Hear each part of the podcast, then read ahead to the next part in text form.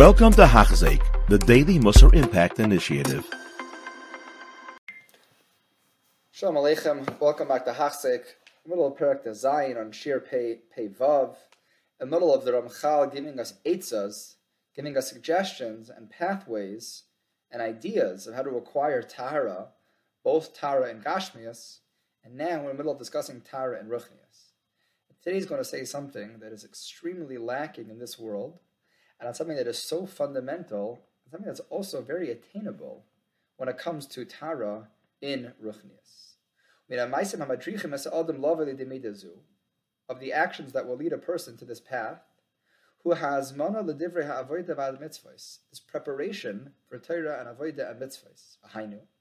Shli kares bekim mitzvah befeta alav, it simply requires preparatory thought, time, and not just to jump into the mitzvah the same way we jump into a, a different exercise without even putting any prior thought and plan into what we're about to do. Slowly,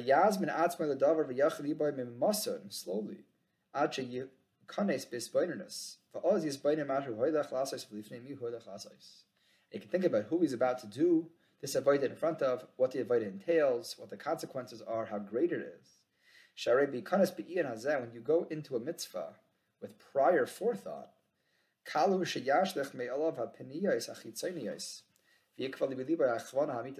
very easy to remove all ulterior motives and to only enter with the proper, true framework.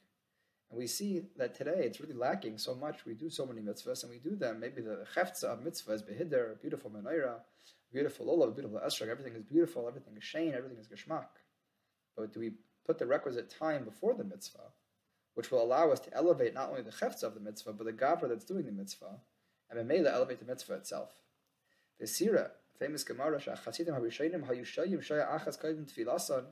they waited an hour before. Today people are on their phones in the middle of davening, forget coming early to davening, and focusing on tefillah. They didn't typically think about their workday during that hour. They thought about what they were about to do, about to daven, alma, the master of the world. They were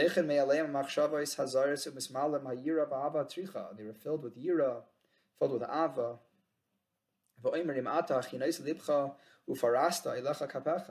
If you prepare yourself properly, then you can spread your hands forth and serve HaKadosh Baruch Hu. But it requires preparation. It requires time. So an hour is something that nobody is willing to give.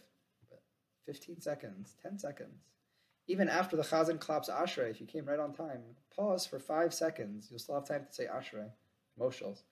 And then think about what you're about to do. Something that we could really, we really, really, really could do this. And it really elevates mitzvah, specifically tefillah. And obviously, the inverse, that which will lead to a lack of Tara, will be the opposite of what we spoke about until now. Enjoying the, the worthless benefits and pleasures of this world, running after kavod that's really not true, and a lack of preparation for a mitzvah. The first two, meaning recognizing the deficiency of pleasure in this world and running after kavod, so they cause the heart to stray, they entice the heart and the mind to have machshavais, it brings us to, to areas that we shouldn't be in. And our whole mindset is focused on the wrong thing because our minds and our desires and our goals are misplaced. Like a woman who entices a man to come to him.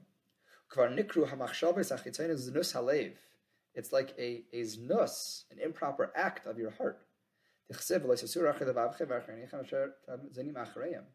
Your heart pulls you in the wrong way, and if your desires are in the wrong place, that's what you strive to attain. That's what you strive to accomplish in life. So Mela, true Avodah will be lacking because you will be obsessed with other thoughts and other desires and other goals. You have to have a monocular path for Avodah, and any random thoughts and desires of other things will lead to many other perspectives and avoid that laser focus that we have to have. The, the, the heart will be distracted from the complete perfection and the vision that you have to have in life. We're going to follow after thoughts and things that are totally worthless, totally irrelevant. So that was the first two. The third one, lack of achana, lack of preparation for a mitzvah. So we know, it allows the physical, dense matter of our body to take over. The goof will be in charge. And try to do a mitzvah, which is ruchni, but the goof is so omnipresent right now that even the ruchni of the mitzvah will be weighed down from the gravitational pull of the chaymer haguf. And if you think about it, you elevate your machshava, so that will, so to speak, fight the pull of chaymer and elevate the mitzvah and allow it to naturally become great.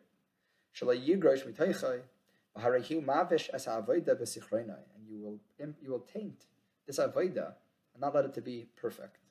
And We're going to continue tomorrow, engaging and understanding and explaining the midah of Chasidus Yishkoyach Koltov. You have been listening to a shiur by Hachzeik. If you have been impacted, please share with others. For the daily shiur, please visit Hachzeik.com or call 516 600 8080.